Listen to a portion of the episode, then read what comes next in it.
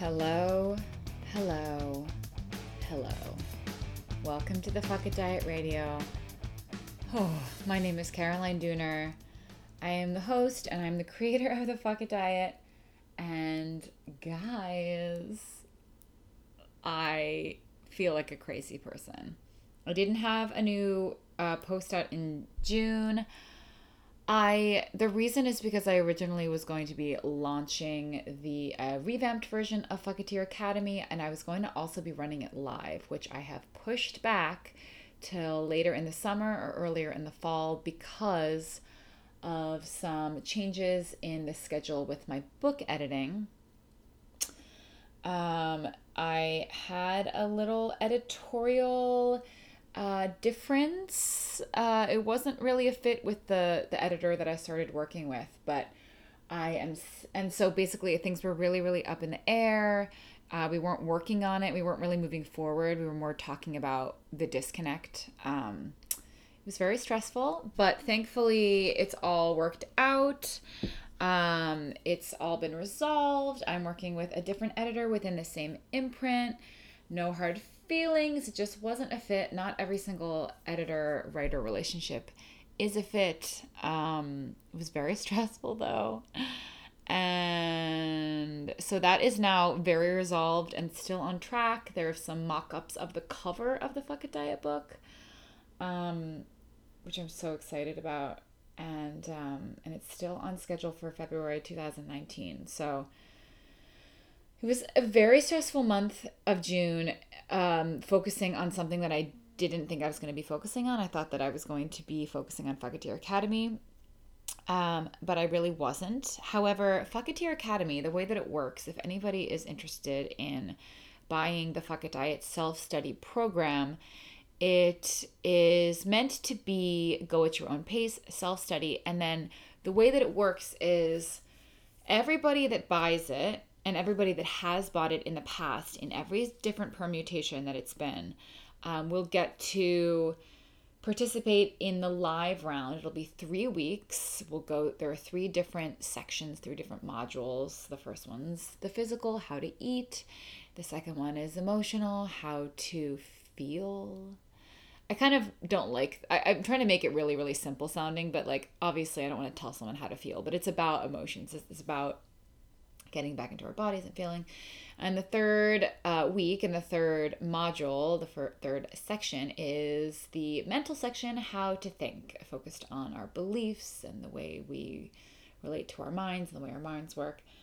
Um, so, anyway, it is self study now, as always, but it will be running live with replays of calls and everyone going through the lessons and discussing the lessons at the same time at some point when I know what my schedule with the edits will be, which I will know closer to July 9th. It's just a whole thing. But basically, that's there. That will be running live at some point. And all my book, I've been calling it my book drama, just needing to figure out, you know, needing to know that I am, you know, with the right fit of an editor, and I am, and it's going to be great. Um, but the other thing that I did is I got a dog. And if you follow, and not just a dog, a puppy. And if you follow me on Instagram at the Fuck It Diet, you'll know that because my stories are only of this little dog who is sleeping under my couch right now and has been sleeping for a really long time. It's 97 degrees and humid in Philadelphia. It's brutal. And she is a Bernese Mountain Dog mix and she just like doesn't want to do anything.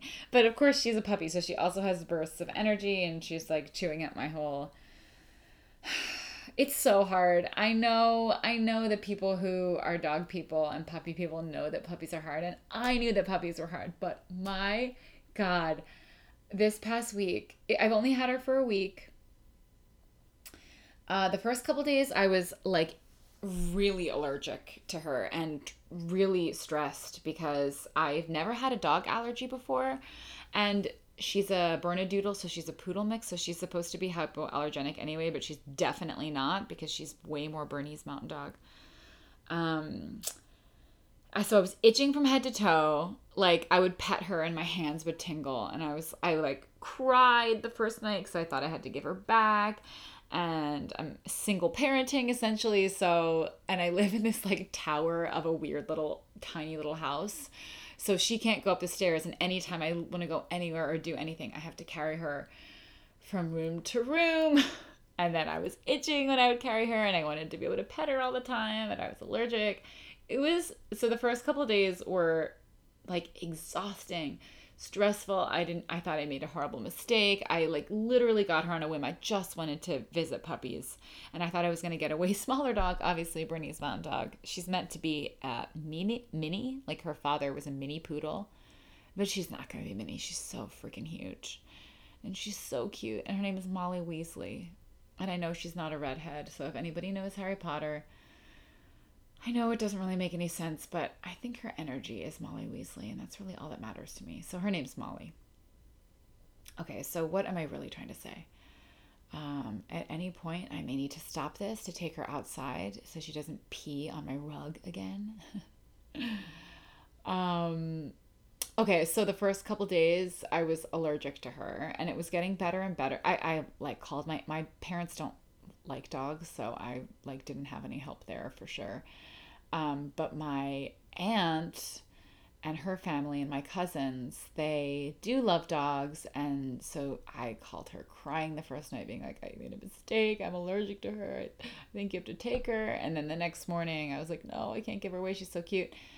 And it got better and better over the next couple days. And then I took her to her first vet visit. And she had like an anaphylactic response to her vaccines and her face swelled up and she couldn't breathe and I was sobbing at the vet. It was awful. It was so bad. And then for the next couple days I had to give her Benadryl and I was like not sleeping just listening to her breathe to see if I needed to take her back to the ER. Oh my god. And now I'm going to be traumatized every time she needs to get a vaccine. And I will say, I will say if you give too many vaccines too fast, it is too much for a puppy or baby's immune system. And that is what they did. And it was as I was saying to the vet, so I'm just, I'm really, um, I just want to make sure that we space out vaccines and we don't give them too fast. And it, as I was saying that, he was injecting her, and I was like, whoa, whoa, whoa. She had a vaccine last week with the breeder oh, it's fine, it's fine. And they squirt another thing in her mouth, and then she started having anaphylactic shock. So, anyway, I'm pissed and I'm traumatized. And I want to be able to take her to doggy daycare, but I can't if she's not all vaccinated. So, let me just look at her. She's under my couch. Hi. She doesn't want to do anything. she's so lazy. Anyway, she's 11 weeks. I'm traumatized. All I do is sit in my air conditioned house with her and like take her out, try to get her to walk, but she's too hot. It's just like, it's really crazy. anyway, I love her very much. My life has turned upside down in one week. Um, I have not made a podcast since my book drama began, but now my book drama is completely resolved. It's going to be great. Everything is on track. anyway, for anybody who has never listened to this podcast before, I'm so sorry to have just launched into that. But now we're going to get to um, to the reason that you're probably here. We're going to get to my newest post, which I don't remember what it's called because I wrote it last month, and I need to um, uh, bring it up right now, but my internet isn't working. Uh, I was just about to say, good girl, to my computer. That's where my head is. That's where my head is. Okay, okay. Doing just. Oh, God. Okay, also looking at my top searches, my my first top search for the past I don't know day week I don't know how they work it is um full fuck. Um yeah, and then other ones about dieting. But the first one is normally some sort of porn thing, which is just not great SEO. It's just not good that the people who are finding me are actually looking for porn. Okay. Huh. What was I going to do? I wrote a whole thing. I just don't know which one it was. Guys, I'm sorry. I'm like really bad at being a podcast host, it looks like. Where is it? I wrote this whole long thing. That that um maybe it's this.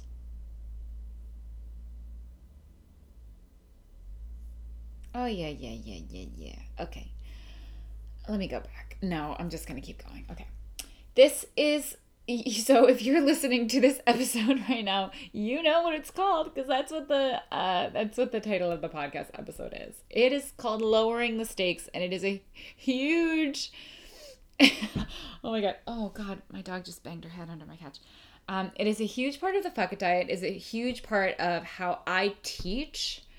It is a huge part of how I now live because I have become significantly more relaxed more chill, in quotes, more trusting of life and whatever bodies, you know, whatever. I've become more trusting. Um, but new situations will come up, like having a dog that I think is going to die. Uh, or literally earlier today, I was like, oh my God, she's not moving. She's dead. Her eyes are open and she's not moving and she's dead. I was just sure of it. Anyway, so I need to apply this stuff myself as we I can't even talk. I'm brain dead. As we, um, you know, grow and change and have new life experiences, we will have to continue to apply the lessons we've already learned in new ways in our life. And that is what I have to do, and that is most likely what you will have to do as well. The other thing that if you know me and have been listening to this and have been following me for a while, you know that I'm all about rest. I'm all about letting myself off the hook lowering the stakes definitely falls into that category. But of course, having a puppy is like the opposite of rest, even though she rests all day. And there's just a couple hours a day where she's playing around. But for the most part, she rests, especially this Bernese Mountain Dog mix in the heat. I mean, all she wants to do is lie under my couch. So she's resting, but I'm not really resting because all I'm doing is like preparing for the next time she's going to be up, looking up things I'm going to train her, trying to crate train, trying to take her on a walk that she won't go on because she's too tired, but she also needs to move her body a little bit. A little bit. You know? Anyway, okay. Let me read this post. And then the funny thing is to me is that I wrote it last month just in in preparation for wanting to have a podcast and about this and to you know to release this post in this podcast in July. So I wrote this before I got this puppy. So let's just see how much this can apply to me today. Lowering the stakes. Can you teach a control freak to become more chill? Question mark. Food and body issues are a manifestation of the underlying fear that everything is falling apart. It is a way we try to mitigate the panic of being alive. If we don't control and micromanage this, we're all screwed. We can't trust anything to work if we aren't actively controlling it and tending to it. Disaster, chaos, and destruction. That is what we're afraid of. Even if we're not aware that that's what we're doing, that is almost always the underlying fear, the underlying um, kind of mode we're in. And the idea of controlling the way you eat, and therefore we hope our looks and health and mortality, or our puppy's mortality, or our children's mortality, have gone crazy over this little dog over the last week. And I'm always thinking about how much more intense this would be if this was like a baby, a human baby. Anyway, the idea of controlling the way we eat and therefore we hope our looks and health and mortality. Um, um, that I didn't write this one. The idea is that by controlling the way you eat, we can save ourselves from being powerless and or mortified and or judged or fill in the blank. So we're just trying to save ourselves from feeling horror or powerlessness or um, shame. We're not usually fully aware of this panic or aware of it at all, but it's still the thing that's running the show. We're afraid of being alive. We're afraid of dying. We are afraid to have to be the ones to fix and control and heal everything. And we are making the stakes for everything so extremely unnecessarily high. If we don't blank, then blank will happen and it will be all our fault. And we will live or die in misery, wishing that we'd tried harder. Taking action is great, but the panic, control, and worry is just not a sustainable way to live. So, for instance, in the moment of my dog not being able to breathe and needing to monitor her to see whether I needed to take her back to give her steroids, but not wanting to jump the gun because steroids are immunosuppressive and wanting to actually support her immune system, which is the thing that was basically overwhelmed, you know. It was natural to be on high alert but the fact that still a couple days later I find my, I found myself still on high alert, that's when we need to identify, okay, what am I operating under now? How can I see the way my brain is working and then my body is working in response and how can I have more awareness and compassion around what's happening, but also uh, deliberately lower the stakes. Because I can't control whether she's going to live or die. I can try, but like if if I'm freaking out about it all the time, like, what's the point?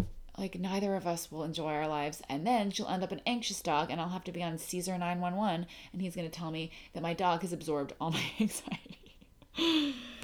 anyway, sorry that I keep bringing it back to my dog, but I just feel like I have to because this directly applies to what I've gone through this past week. Okay, so the biggest advice that I can give anyone who identifies with being a perfectionist or a control freak is to lower the stakes. Unless you are performing brain surgery or conducting a military coup or anything that has legitimately high stakes, and you can use your judgment there, you know, saving your dying child or dying dog Unless those things are happening, you are making the stakes too damn high. Catching the train, looking amazing in your pants, making sure your children finish their yogurt, making sure you buy the right yogurt, getting the best seat in the restaurant, making them like you. All are things with low stakes. And if we're stressing out about them or anything of a similar caliber, which most of us do, we need to become aware of what's happening most of the things that we do throughout our days and lives are very low stakes, but still we hype it up to feel like if this doesn't go the way I arbitrarily think it should, everything is going to fall apart.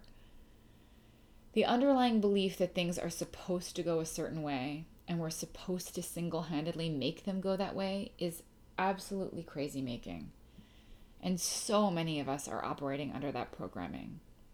The illogic of it, the logic of it, the illogic of it, tends to go something like this I have to make things go a certain way and make them think I'm doing well, or else I'm failing. And if I fail, I'll become ugly and poor, and nobody will love me, and then I'll die, and people will roll their eyes at my funeral. But you can't live your life trying to eliminate eye rolling at your funeral. And that leads us to the other side of this, which is the illusion of control. Yes, we have some control over what is right in front of us, and we can take action, and I recommend that we take action. But that's about it. Everything else is out of our control. The results of the action we take, other people's actions, other people's opinions, we can't do anything about it. Nothing. So we can walk around with the stakes unnecessarily high, feeling like we have control over everything that's happening, worrying that we're letting it all fall apart and failing and letting everyone down. We are just going to make ourselves miserable and stressed and sick. You can let go.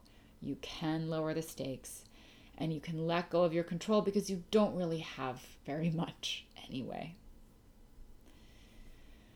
And I will happily listen to my own advice and retake it over and over and over again. All right, now let's move on to Patreon questions. Oh, Molly.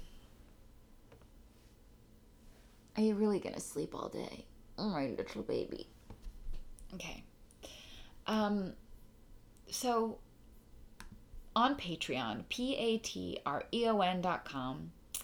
Some of you already know, but for anyone who's new, I answer podcast insider questions over there and as for as little as one dollar a month for now this is the way that it's working for now um, you can ask questions for the podcast and so i'm going to go and see what people have asked i also have higher rewards over there for $10 a month you will get um, monthly energy work and i have actually believe it or not even in the madness of this past month i pre-recorded this these awesome things for the next four months. I'm so excited.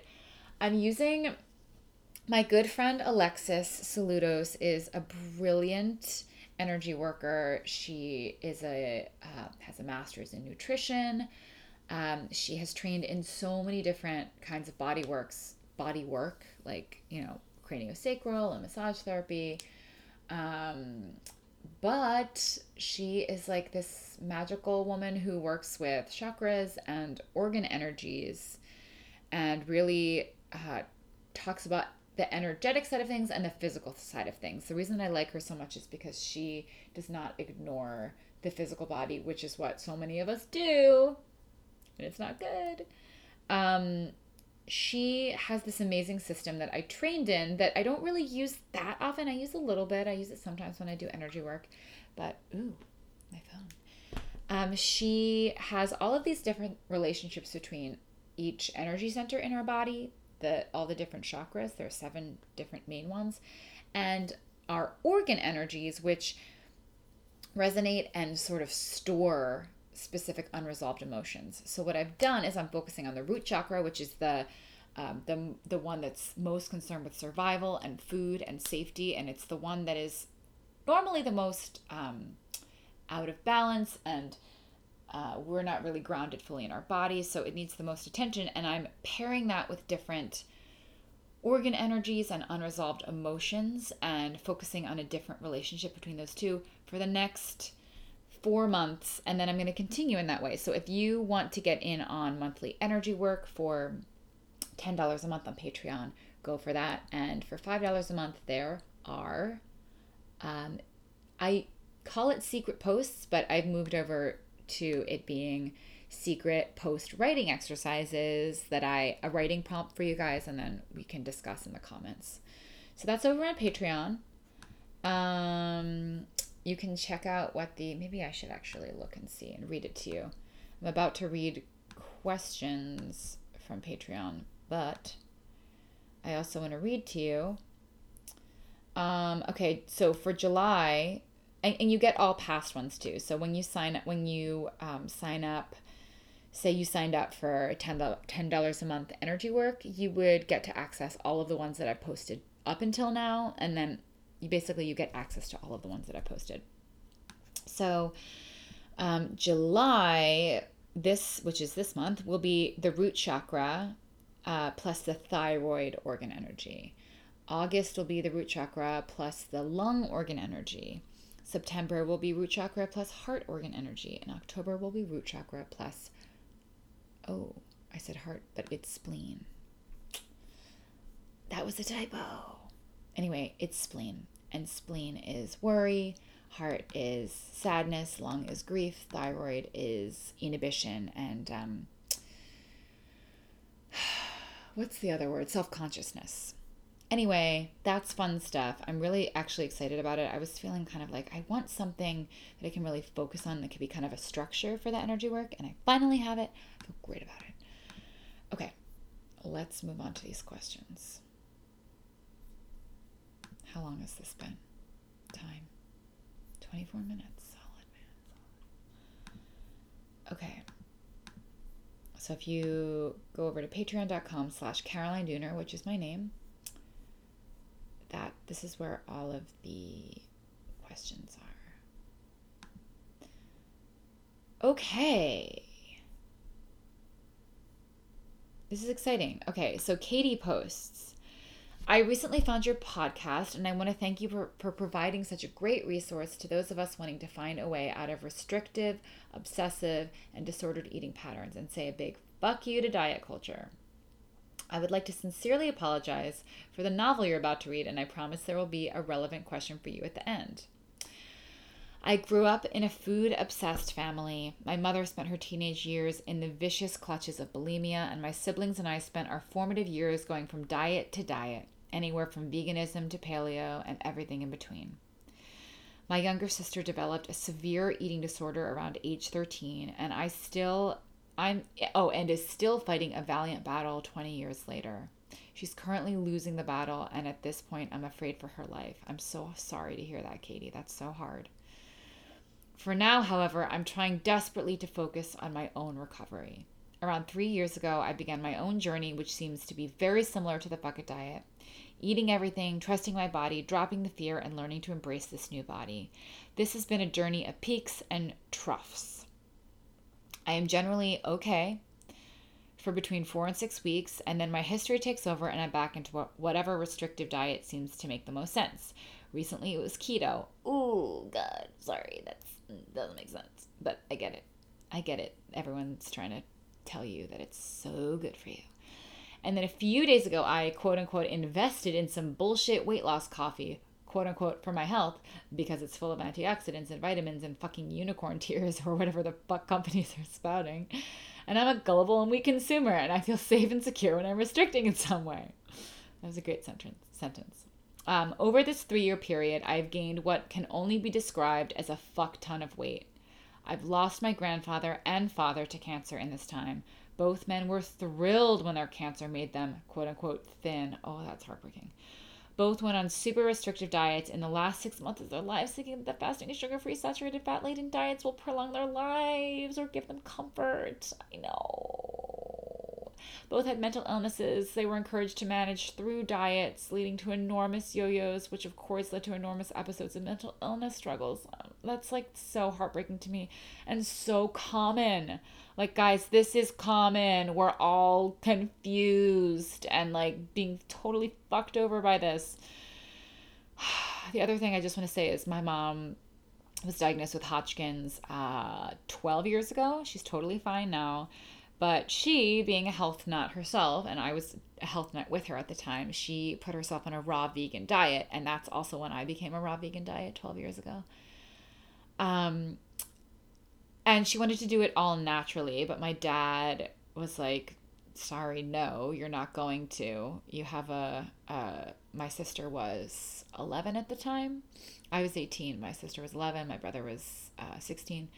Uh, so she did chemo and a raw vegan diet for as long as she could until she like caved and started eating salmon and potatoes because that's what she craved. Thank God. Um, but it fucked her up because she was so weak and she didn't have enough protein to protect the ends of her nerves.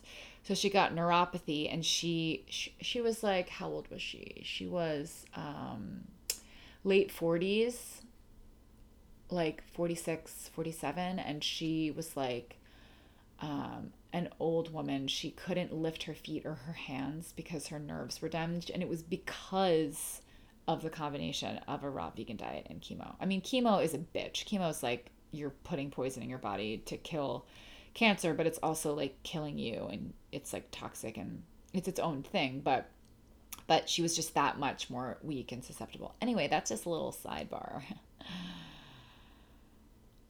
I do, I want to also say I'm not uh, I'm a strange I have a strange um, belief on health for being the fuck it diet girl.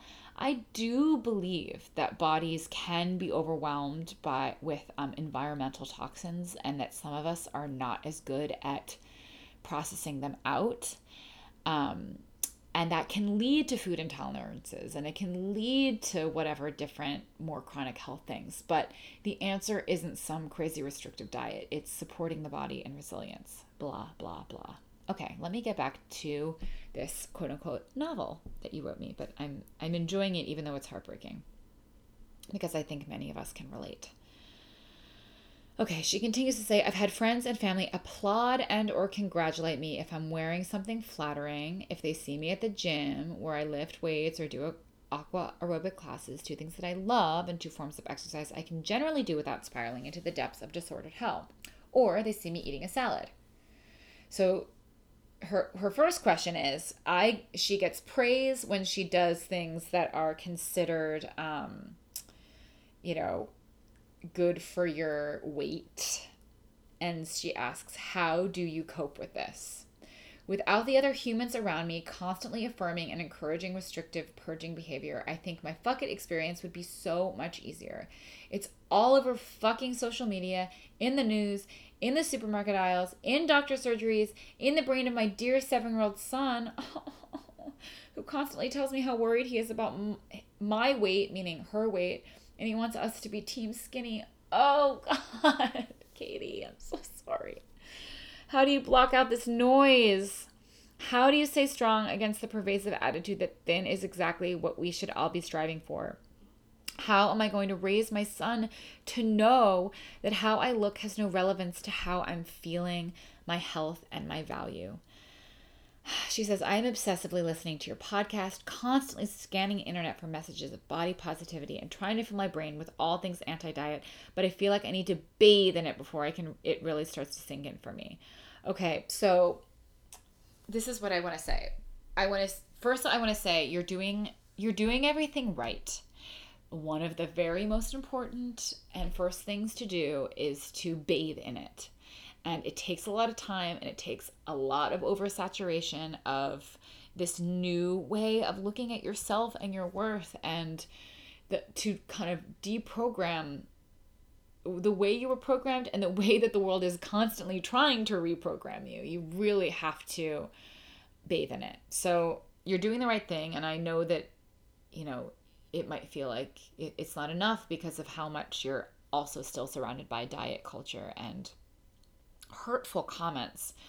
Um, and it's just so amazing and, and heartbreaking to see how young kids, I mean, like, be out of the house are, are soaking it up. But it, that's because it's everywhere. So, what I would say, well, okay, so the second thing I want to say is that I just want to uh, kind of give you permission to be exasperated because that is so fucking hard. If the people who, you know, you want to be able to be around, you want to be able to have a good relationship with, you want them to be able to respect you, and I'm talking about your family. Um, and then, of course, your little seven year old son who um, is learning so much from you, but is also learning so much from the world around him. And he cares about you. He, he's not trying to be hateful. He truly believes that um, that being skinny is going to help you and and and help keep you safe. So what I would do if it's possible and it's not always possible and it makes it very difficult, but it would be to introduce your family to a a book that I think that the book Body Respect is pretty accessible and it's very science heavy and that is usually a really good way to kind of uh, communicate with people who genuinely do not believe that it's possible to be, you know, anything but skinny and healthy and happy. So saying something like, Hi, guy, hello, family. Um, I I am struggling XYZ. This is what I've gone through. This is what I'm trying to do right now. I know you might not understand it, but if you're curious about the science behind it, I would love to share this book with you if, if you're, you know, interested in, in knowing what I'm trying to do for my mental health. It's very possible that they won't listen. Maybe you already tried to do something like this, um, in which case boundaries and yeah, and not being around them as much or really trying to lay down the law. I mean, these could all be things you've already tried to do, but basically asking for respect and in the most, you know, asking for appealing to people's human decency and and um, and empathy by explaining the struggle that you've been through and the way that you're currently trying to heal it. And I would love to share more information with you if you're open to it. Here's a book. That is a really good way I have found to begin to bridge the gap with people who may be open to it. For your son, um, I'm wondering whether, you know, I'm very embarrassed to say that I have not seen Fattitude the movie. And so, and that's me being bad at like industry research. That's me wanting to have like a clean message that I haven't co opted from other people. Um, but it's possible. And so the reason I say I don't know if I can recommend it because I don't know like I don't know if it's appropriate for children. I'm not sure if it's appropriate for seven year olds. Um, but something like that where you can begin to share with him um, something that is accessible that can again appeal to his sweet little seven year old humanity you know he he has learned what he's learned from the culture and how can you offer him new things to learn about weight and health that are simple enough for him to get that will help him understand that you want to be happy and healthy and that it's important to take care of yourself. Man and this is so hard um, if you're kind of struggling with with wanting to constantly believe this too. But basically those are the things that i recommend. Those are the things uh, the places to start. And um, i would love to hear back from you and see if those are things that you've already tried, see if those are things that maybe have worked a little bit, anything that you found, anything that you've been able to say to your son. But um but these are all things that are going to essentially trigger your own old beliefs about diet and health and worth and beauty and I just want to empathize so much with you and validate your experience because if you weren't struggling from all of this, you wouldn't be human. You know, it it it is so hard to block out the noise, and it's not impossible, and it's not that you won't get there, and it's not that there won't be a bigger shift in the way that you relate to your body and the way that you relate to other people's beliefs about weight. But um, I just want to validate that it, it's really hard, and I'm really sorry that that you're struggling so much. And please respond and let me know um, how how it goes if you can talk to them at all about it. And Kayla responded to her and said, I can relate to bathing in this before it all sinking in. I thought I was all in with intuitive eating and I would scoff at friends who were afraid of fries or spend hours at the gym. And when I asked them why, their answers would never motivate me until I had one month away from my river trip vacation. And suddenly, the gripping fears of other people viewing my plump tummy or cellulite bum were terrifying. I started keto back in May and have only jumped off that mindfuckery about two weeks ago. The carb restriction is still fucking with me, um, though. The carb restriction is still fucking with me, though. And I find myself trying to avoid carbs still. The recovery from restriction has begun all over again for me. Hashtag heavy sigh. Katie responded, Oh, Kayla, I feel for you. This past week, I've thrown myself all in. I basically just slammed down anything I can get my hands on, no calorie counting, and sometimes eating to the point of feeling sick. She says, Oops, but guys, that can be really normal, especially in the beginning, and especially if you're going back and forth and back and forth and back and forth, kind of like putting yourself on a yo-yo of the fuck diet and and semi-dieting again. She said, I still struggle, and my Facebook feed is full of ads for activewear, supplements, and diet stuff. Ooh, um, report them. Hi, say, I don't want to see this ad. That will help. Oh, she just said that. Hide ad is a fantastic feature. Do you know if there's a community for Fuck It followers on Facebook? Um, Katie, there is Fucketeer Academy, but it's for my paid program. Um, and then I know that some other people on the on the internet, um, some other people who do very similar things, some similar body image stuff, do have free program uh, free groups that you should definitely check out. I used to have a free group, and I kind of feel bad that I closed it down. Except I closed it down because it was a mess to moderate. It was humongous, and it was kind of a trigger triggering place for people because um, it, it wasn't well moderated. It was just like a lot of work. Um, so I kind of moved over to this as a way to have like a little bit more control over the conversation. Um, but there are definitely Summer Innanen. I know. I think she has a free group. Um, there are definitely other people. You can um, go to see who I follow. I know this is kind of a roundabout way, but you can go see who I follow on. Oh, I think my puppy's waking up. My puppy's waking up. Hi. Um, you can go to see who I follow on Instagram, and then, um, maybe that's not a good way to do it because I kind of like again I'm kind of like selfish and I unfollow people, um, because I just want to find like I don't know whatever. There are lots of people. So there are fuck it esque uh, programs on Facebook. I mean, free groups on Facebook. But then if you also want to join my group, it is, um, you have to join Fucketeer Academy. So then Samantha responded, I hate being surrounded by the diet culture talk too. Whenever someone starts to talk about it, I try very hard to walk away. I do the same thing, Samantha. If I'm not able to do that, I start a mantra in my head, something like, You don't have to listen to this, don't participate, this is diet culture. I try to feel compassion for um, the person still stuck in diet culture, although it can be hard. It is very, very hard.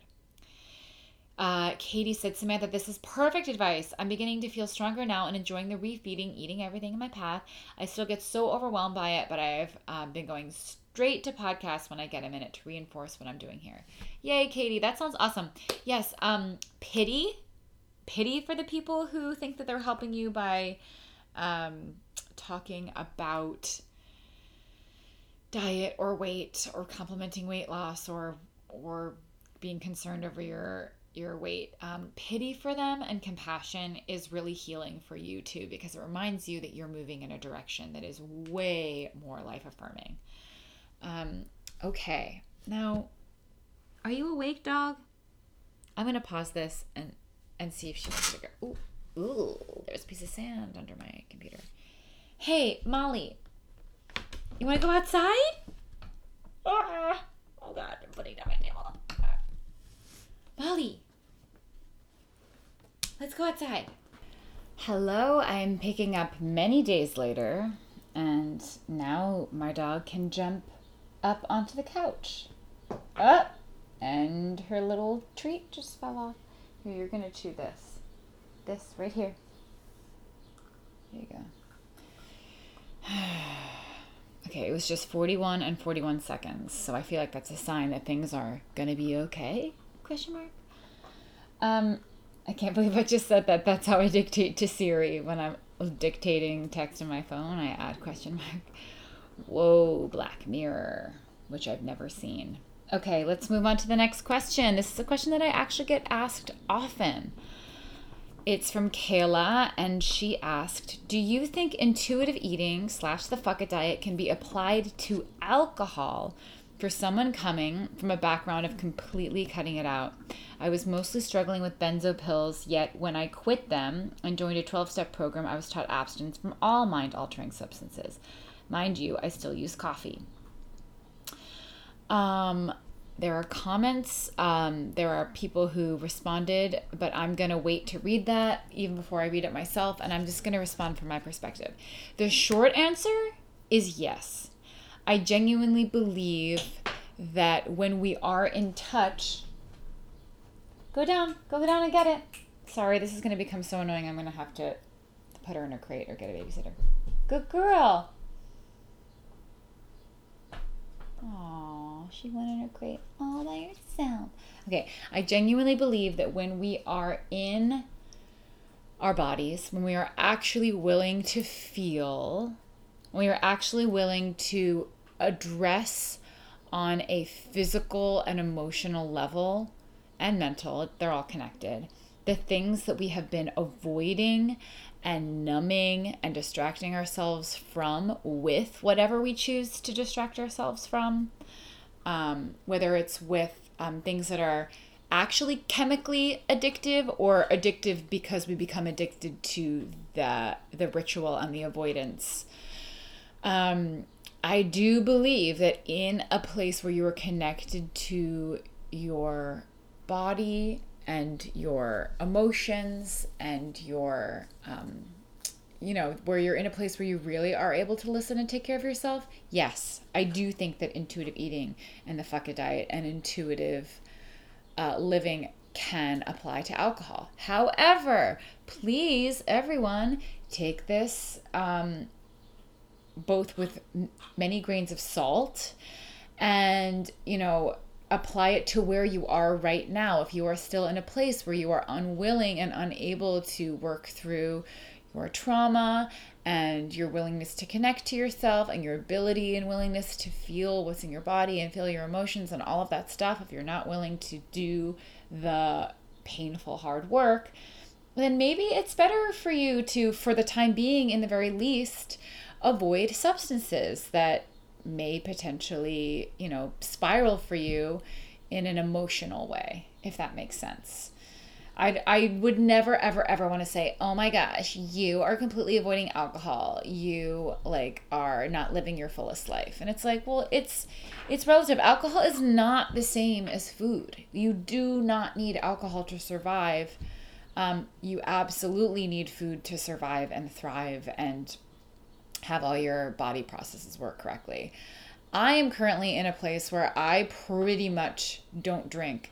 I think it's going to be a temporary phase. Like, I'm really hoping my liver needs a lot of support. It's genetic, and um, I don't know whether it's gotten worse over the past couple years or I've just gotten so much more in tune and it's sort of like come to a head because I definitely used to drink a lot more than I do now. And in the first many years of the Fuck It diet, I was having wine all of the time and I felt super fine with it on an emotional level, but it got to a point where I was feeling hungover after like 45 minutes and I was like couldn't sleep when I would drink and like it really just affected my body in a way so um, my exa- my um, situation is is not like the norm um, I'm just seeing what my dog is doing.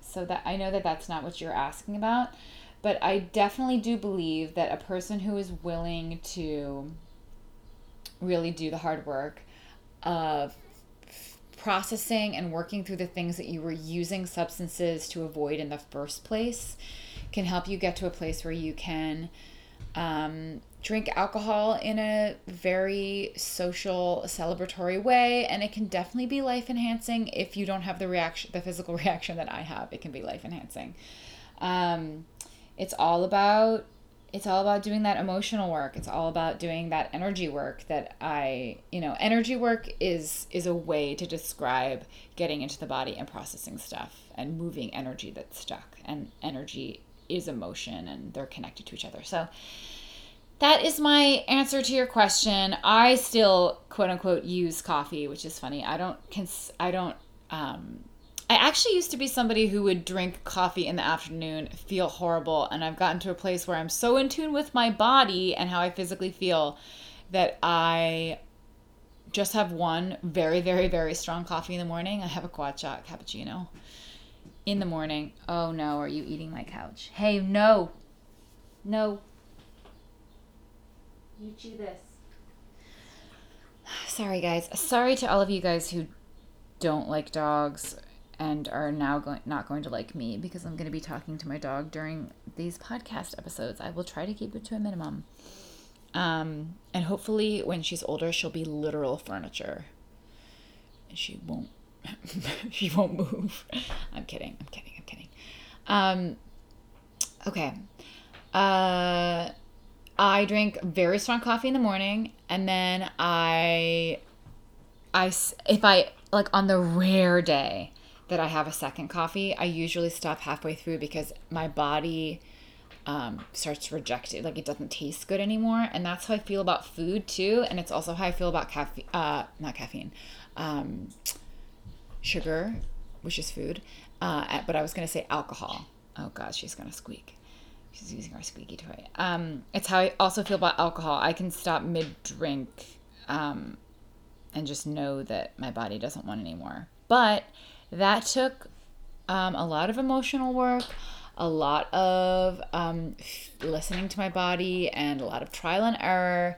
Um, again, I think somebody who doesn't really know if they're willing to feel and not really doesn't really have the support. Um, I think that abstinence from mind altering substances is not a a horrible um, thing to to do or experiment with.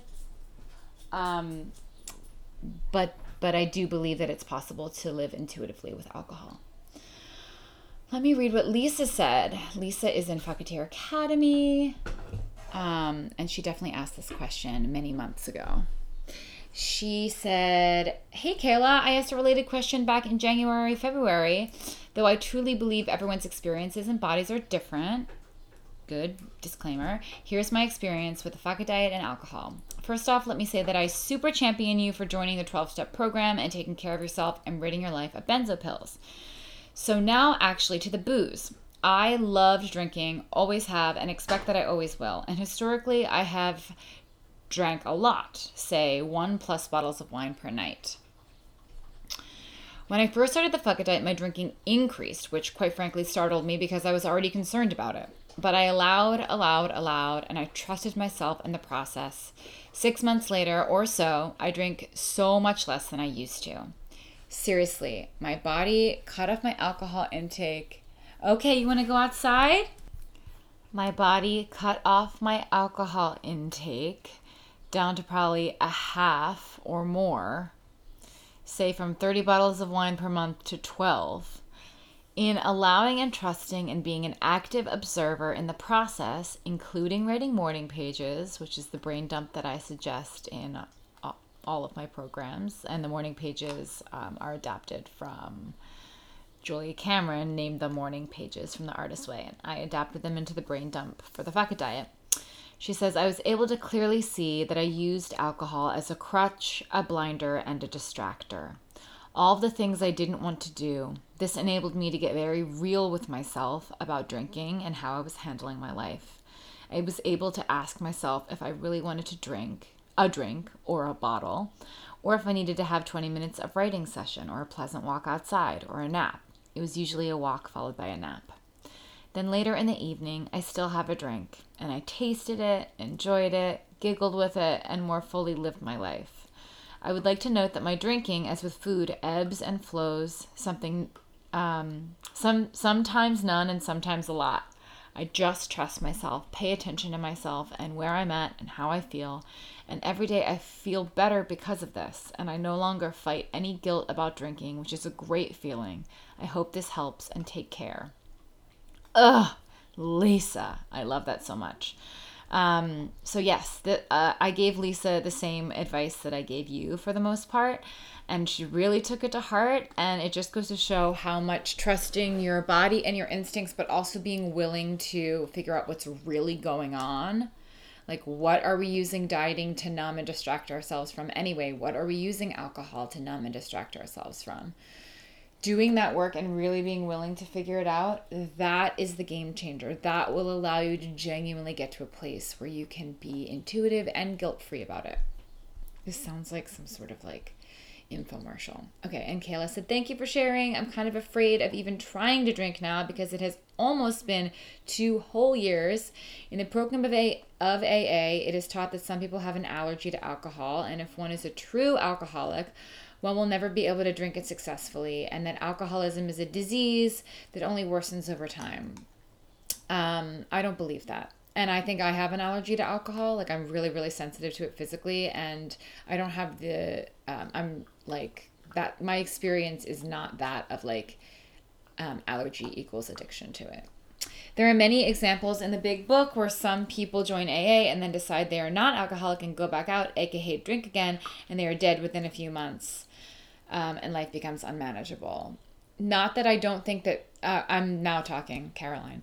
Um, yeah, I, you know, I really, again, I want this is a big disclaimer because if you identify with the AA model and it's changed your life and you want to keep going with it, and I'm saying this to anybody who's listening, please do. Like, do what you are drawn to do, do what feels resonant for you.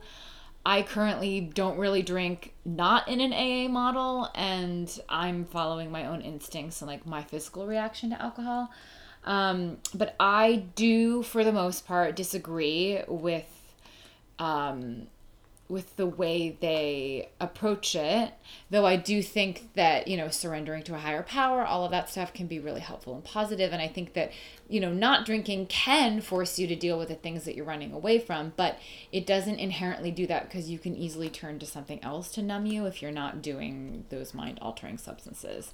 I think that Overeaters Anonymous, which is the AA model for overeating, does not work and it's the opposite of the fuck it diet and fuck that. It's I like staunchly disagree with it. Um, and I think it's a diet, and it will lead to binging, and it will lead to ooh, don't choke, don't die. Okay, um, Jeannie responded, "Oh, you finished that. Now you need." Um, sorry, guys, I'm gonna put her in the crate next time I do um, a podcast. But right now, she's sitting right next to me on this couch and she's not eating the couch. She's eating her little meat stick. And so I'm happy. Jeannie said, Hi, Kayla. Congrats on being sober from pills and alcohol for almost two years. Oh, yeah, by the way, Kayla, congrats. That's really awesome. Like, I'm sure that it's opened up clarity and an ability to see more and experience. Um, I mean, it must be worth it, at least for the time being, since you have been doing it for so long. So I think that's great, and I want to congratulate you because it's hard to do. Uh, Jeannie says, That is no easy feat. I will be sober nine years this week, also due to a 12 step program, so my answer may be biased. I think one really critical difference between using the fuck it diet for food versus alcohol is that we require food to live. Yes, I agree we uh, we have to eat and we begin life without judgment over how and what we ate and we were probably truly intuitive eaters until we were taught that we were too fat or ate too much etc alcohol is different in that we don't need it to survive addiction to it is real for some of us we cannot always control our intake Taking one drink just makes us want more. That's been my experience. For me, pills were really a supplement to my drinking. I would encourage you to be really honest with yourself about how you drank and how it affected you before you make the decision to try it again. There's more at stake if it turns out that you can't control your drinking. With food, if I decide to diet again, um, then have a big old binge, I may feel physically and emotionally shitty afterwards, but I probably won't end up in the hospital from sugar poisoning or get pulled over for driving under the influence of cupcakes.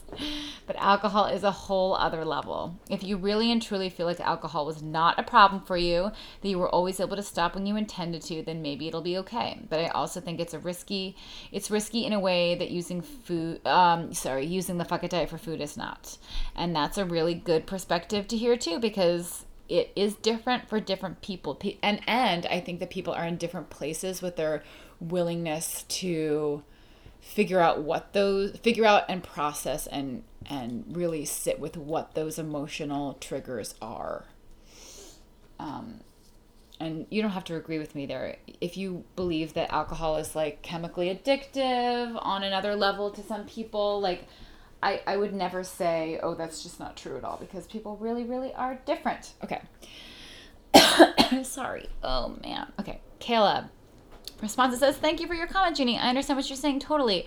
What I've been asking myself is when I was drinking and controlling, Molly, if you're going to go over here on these pillows, I'm going to put you off the couch, okay? And you're going to be fine. You're going to be amazing. Okay, where was I? Where was I? Where was I? Okay, she said, uh, uh, what I've been asking myself is when I was drinking and controlling it, was I enjoying it? Not really. This is Kayla again. When I was drinking as much as when I pleased, was I enjoying it? Wait, wait, wait, wait, wait, wait, wait, wait, wait. When I was drinking and controlling it, was I enjoying it? Oh, Molly, you can't go on the couch because you don't understand. No biting. No biting. No biting. No biting. No biting. You want this? This is going to be so boring to you guys. It's already boring to me. Just the idea of the repetition. Okay. Good girl.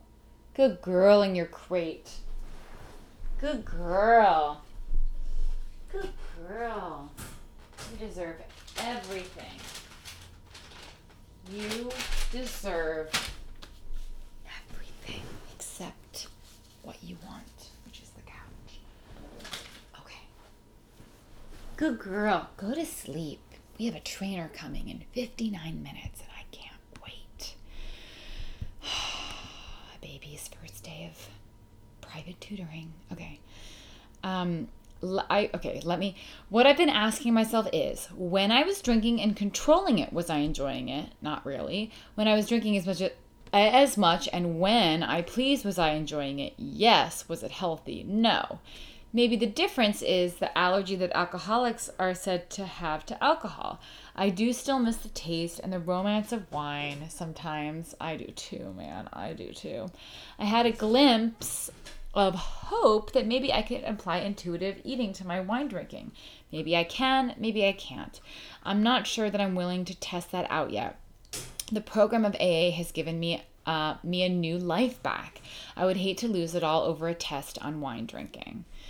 Um, I think that we have basically covered all the possibilities here, and so I really I don't want to lock you in your crate. I want you to be able to It doesn't really stay open by itself. Just stay open. I don't want you to feel trapped. Okay. Um, Dottie says, Wow, thanks for this, Kayla and Jeannie. I have 10 years clean and sober this year. I had eight years once and then relapse for 12 before getting back, and I still fantasize about controlling alcohol. I'm confident that I don't want drugs, pills. That is out, but only when I'm sober do I remember the damage they can do. We think we want to just drink, but after a few drinks, a pill sounds good too. It's a slippery slope, and it doesn't happen overnight. I drank six years with and without control before I finally relapsed into drugs because they were there and because I was there and I was drinking and I just kept moving back the line of restriction. She's um, digging under my couch to claim it as her own into the hardwood floor. Okay, I'm sorry. This is like such a a heavy subject that you know really deserves a lot of um, reverence and care. And I keep talking to my dog, and I'm very sorry about that. Um, let me go back to what Dottie's saying. Um, I drank six years with and without control before I finally relapsed into drugs because they were there and I was there and I was drinking. I just kept moving back the line of restriction. This is what I love about fuck it. Food is not the same as alcohol or drugs. I've tried overeating, Overeaters Anonymous, because I know the 12 steps work and it was just one more failure in trying to control my food intake mentally instead of trusting my body to ask for what it wants. I have only been fucking it for about two months, and it has been up and down for sure, but the freedom from obsession is real. I no longer obsess about food because I can eat whatever I want, whenever I want. And I'm now in a phase where I stop to ask myself, why that? Why now? Am I hungry? Am I stressed? What's going on here? And the answers to those questions vary widely, but the answer never ever dictates whether or not I can or will eat it. I can and mostly will. I wish you luck on your fuck it journey. I'm really, really thankful for all of these varied answers because it goes to show that there is more than one way to approach this. Lisa's experience is very real. She genuinely experienced a better relationship with alcohol without restricting it from truly listening to her body, her mind, and her emotions and really getting in her body and feeling. And then other people are still in a place, and they may be for the rest of their lives, very rightly so, um, where they're like, I don't want to play with that. I don't want to I don't want to see what that is going to look like. I don't want to risk it. And that is so legitimate. And I do think that that you know that there is a way to do it if it's worth it to you, if you're truly truly getting the support you need to work through the emotional side of why we turn to any sort of um, way to distract and numb. However, you don't have to ever do mind altering substances, especially if you are enjoying your life without them. So there are two ways to approach this, and I, you know, I don't take it lightly, but I do. Um, I hope that it's helpful, and I hope that um, you can listen to what is right for you for for now, and then see what happens in the future. Okay. Samantha says, Hello, all. I am new to Patreon. I left the doctor's office today in tears and decided to turn to you guys for support. I've been eating intuitively and participating in the Fuck It diet for about four months now. I can honestly say I've never felt more free and at ease around food in my entire life. I'm so glad I found the Health at Every Size community. I've been suffering from a chronic bladder condition for about six years. Frequently, frequently, I'm in pain and I just deal with it. I've tried lots of different approaches and supplements. Currently, I'm having a particularly bad flare up. At first, a new gynecologist in my practice had some really helpful new supplements she, she suggested taking. Then she started spewing off diets and food restrictions to try. I nearly lost it. I felt so overwhelmed and intimidated by the fact that food was the ultimate answer. Don't worry, food is not the ultimate answer. Any suggestions of how to handle this chronic pain and also be an intuitive eater? Previously, a few years ago, I did a very restrictive diet to help with the pain, and it was all consuming. I do tend to stay away from certain things now that um, now that irritate the pain and make it worse.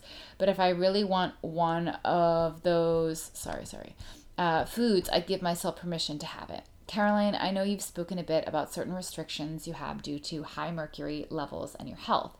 I'm just hesitant because I am so new to the fuck it diet. I don't feel I'm ready to restrict in a way for fear of falling back into my old ways and trains of thought. Any suggestions? Um, I really empathize with this. I don't actually have any food restrictions because of mercury, because that has nothing to do with each other. Um, though I can't really handle alcohol, and that's liver mercury um, stuff. But uh, let me read what Dottie said, and then I'm going to give you my take on it. But the short answer from me is that you absolutely do not need to do any sort of restrictive diet. If what you're experiencing is due to any sort of environmental situation, like like for me, my my weak spot, one of my weak spots is my liver. Um, if yours is your bladder, if there's inflammation there, um, diet is not in my experience if you want to look at it as like the bucket theory that we can handle a certain amount of stressors and um, you know stuff for us who have you know weaker immune systems or weaker systems that get irritated easily. Um, stress and the way we're taking care of ourselves and sleep and actually nourishing the body either with supplements that are helping with inflammation or whatever um, those are the things that are going to help you the most. Sticking to a specific diet is just going to up your stress and make you less in tune with your body. So the fact that you're able to say um, that you tend to stay away from certain things that irritate the pain and make it worse. But if you really want those foods, you give yourself permission to have it. That's really all you need to do because you're able to take it by case by case. You're able to then actually see how you feel after eating certain foods and be less precious about doing it perfectly because there's no such thing as perfect anyway. Um, again, I go back to my friend who's like, who's celiac and, um, and still says that certain gluten, uh, certain bread irritates her, and certain wheat gluten bread doesn't. And it, it really came down to her just like understanding that different days, different states of mind, all of these things can vary the way you respond to things.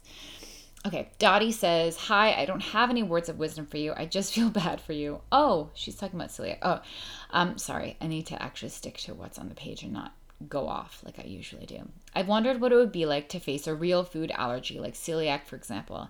How do you allow yourself to eat freely when some foods really make you sick? I don't envy your challenge, but I do wish you well and send X's and O's, kisses and hugs. Um, thank you, Dottie. That's really, really nice. I know that you're not sending it to me, you're sending it to her, but that's really, thank you for sending it to her.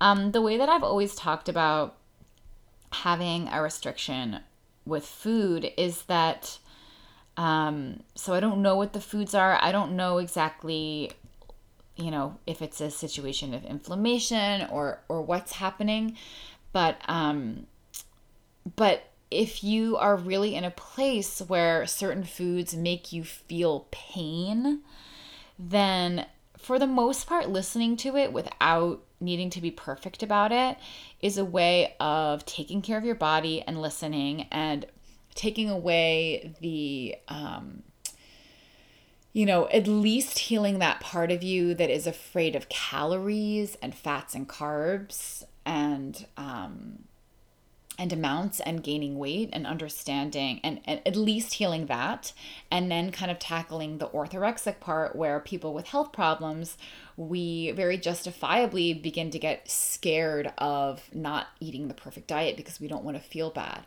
but understanding that there's so much more that goes into health and um, purity doesn't exist. It really is all about supporting the body and allowing each day to be different and understanding how stress is involved here and just allowing it to be a little bit more casual while still you know, wanting to listen and wanting the best for yourself.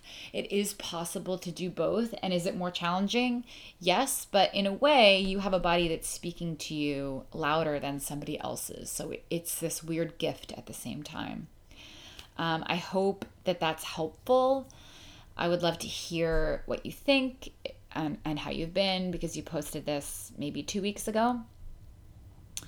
Um, so, yes, I hope to hear from you and I hope that that was helpful. Okay, moving on to the next one after I take a sip of water. Okay, Rebecca says, Hello, all. Caroline, I was a member of your six month life recovery group a few years ago.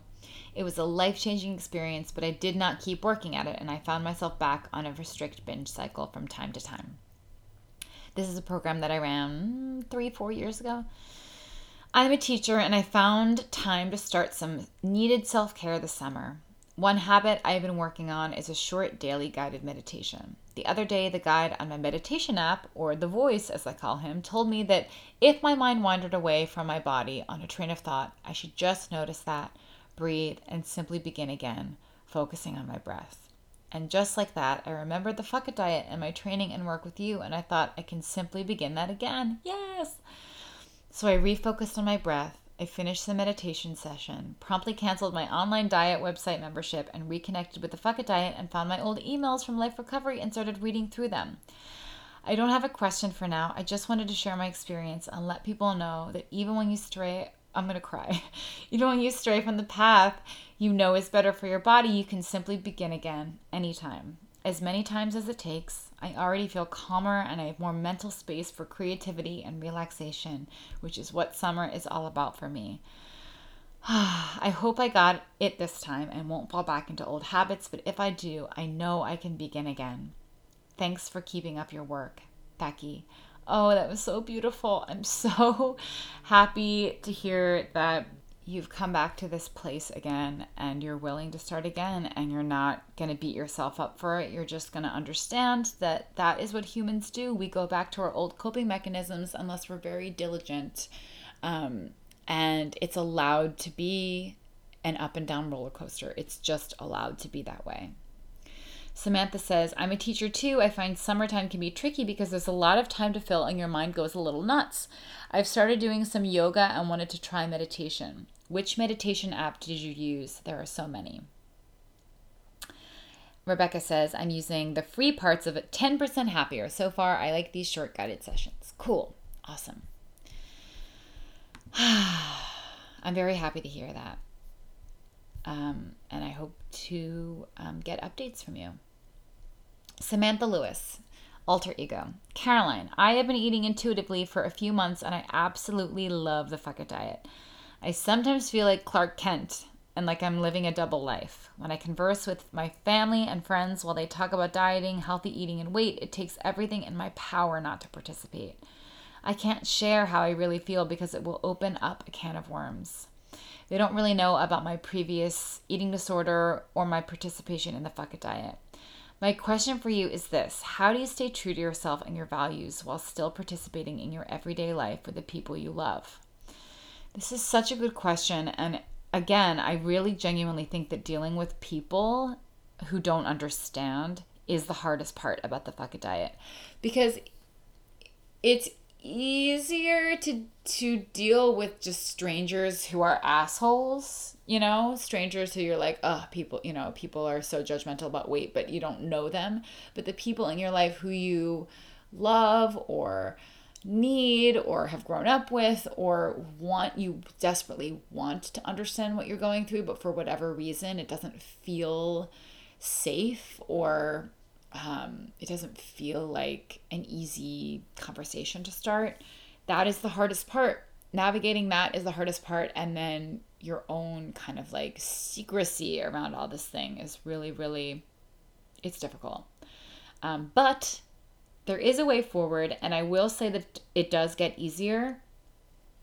The longer you do this, the more um, confidence you will have in the process, in owning that this is the right path for you, in trusting that this even works in the first place. So if you're in the first couple months, or if you're in the beginning and you're sort of still trying to figure it out, and you feel like you haven't really figured it out yet or that things haven't really gotten better for you yet, um, it's easy to be like, well, I don't want to, like, people are going to give me such a hard time and I don't have the resolve and the confidence in it to even be able to defend it yet or to defend myself because it's so new and um, I'm still really just trying to figure it out. So, in the beginning, for me, I it was very much a secret um, I, I think I told like best friends and I tried to explain to my mom who didn't get it. She was like, Caroline, you were not skinny enough to have an eating disorder. And I was like, you don't understand. Um, but I basically was just very, um, I mean, that was really hard. And of course, she wants to support me, but she just did genuinely didn't understand. Like, she just didn't have the um, experience. She hadn't, you know, she didn't have the personal experience herself. Um, to understand how damaging the things that she said could be, the way that she was denying my experience. Um, she just didn't know. Like most people don't know. Most people don't understand the spectrum of eating disorders. They don't understand that they are on it. They don't understand that um, you know, if their quality of life is like fine, that them participating in diet culture can like seriously damage other people who are like further along the spectrum or whatever. Like people just don't get it. So I understand that it is so, so, so hard. But I eventually said, um, well, I need to do this for myself. And if you want to read this book that changed my life, um, that I like I need to do this for my soul and my body and my mental state. Like I'm not happy and I'm not um yeah, I basically was like, I, I can't go on living this way and I know that you don't understand, but I would love to try to explain it to you. Um, I gave her Health at Every Size, the book. And um basically, weirdly, I, I didn't expect people to understand. And I think that that was really helpful. I didn't expect people to understand. And I think that having really low expectations with people has really helped my sanity. Um, I had a really strange trust in what I was doing. So much so that it allowed me to start writing about it and then very quickly become a quote unquote authority in this space. Um, it, it was a strange, it was you know, and I don't expect everyone to have that same experience, and you don't need to have that same experience in order to be successful on the It diet. But I did keep my identity a secret. I my name was Caroline Hagen for Häagen-Dazs for years and years and years. There are still like interviews with me where my name is Caroline Hagen. Uh, people have like Googled me before and then asked me if I was divorced because I have two different names it was just a pen name, but it was a way for me to be able to kind of protect um, myself from extended, you know, acquaintances and friends and extended family, and just sort of have this process be a little bit shielded because I wasn't fully confident in the in the beginning and talking about weight and talking about body image it is a vulnerable thing it is something that um, that I wanted to be able to do without everybody knowing. And right now, I'm in a place where I just say to people, like, yeah, I, um, I write about, um, I have a website called the Fuck It Diet. I'm writing a book. I, I teach people how to get away from dieting for people who um, feel obsessed with dieting. And I don't expect people to understand. And that has been really helpful to just some people are like, oh, interesting. Oh, funny name. I'm on the fuck it diet. And then some people say, oh, interesting. I've had eating issues. I'll check that out. And some people don't say anything because they're in a place where they don't, you know, feel like sharing what their experience is or they don't agree or whatever. And I just don't expect people to get it. So that might be helpful for you. Don't expect people to understand what you're doing. However, you can um, very, very, you know, gingerly um, introduce people to the fact that you have really struggled with your quality of life because of an eating disorder or disordered eating. And that you're trying something new and you don't expect them to understand, but they need to respect what you're doing. And if they want to know more, they can read blank book. Health at Every Size, Body Respect, and in February 2019, specifically February 26th, if everything stays on schedule, the Fuck It Diet book. The working subtitle right now is Stop Dieting and Start Taking Up Space, which I think I'm okay with. I mean, it's one of the ones that I wrote, wrote out like many possibilities. Anyway, um, you know what I should do? I should write, I should list all of the possible subtitles and see what you guys like the most. Like, what do you think would interest you the most, and what do you think would catch the eye of the masses the most? Because obviously, this is geared towards chronic dieters, which is many, many, many people. But, um, yeah, like we want people who don't diet to read it too to understand what is going on with dieting and why their weight talk and their weight bias is um, detrimental to both themselves and other people. Maybe I'll do that. Maybe I'll do that now. And that's how we'll end this episode. Yes. Yes, yes, yes. Okay. Okay, how do I find this? What's her name? Hannah. My new editor. Uh, and I might be getting my edits back tomorrow. So I'm very stressed because last time it really went poorly, so much so that I had to get another editor because she didn't get the book. Okay. So here are the possible subtitles. The first one was Eating Should Be Easy. Um, that's what's on the site. Uh, another working one was the only diet that works, but that's confusing because it makes people think that it is a diet. And what does quote unquote works mean? It's supposed to be sort of like cheeky, cheeky. It's supposed to be, um, you know, sort of jokey, like, but then people are gonna think like, oh, what do you mean works? Like lose weight? So it's it's uh, it's controversial, I would say. Um, why diets don't work and what to do about it. Stop dieting and start taking up space. That is what's on the cover right now, the mocked up cover. Uh, dieting doesn't work, just plain and simple. How to thrive without dieting. That's too precious. I don't like that one. Um, the practical and feminist reasons to never diet again, but that was for my past editor who wanted the book to be more feminist, but it doesn't really need to be because it's inherently feminist, and I'm kind of fighting that because I should think she's just trying to make everything. Uh, I think she's treating the reader. Okay, I this is an editor that I don't have anymore, but I thought that she was treating the reader like an idiot, and that's was like way down on the list of what wasn't working about our collaboration. But anyway, um, the ver- uh, another one, the very good reasons why you should never diet again and what to do instead. That's a way too long of a subtitle. Anyway, let me know what you think. Either why diets don't work and what to do about it. Stop dieting and start taking up space. That's what the art direction people chose for the cover. Eating should be easy. Dieting doesn't work.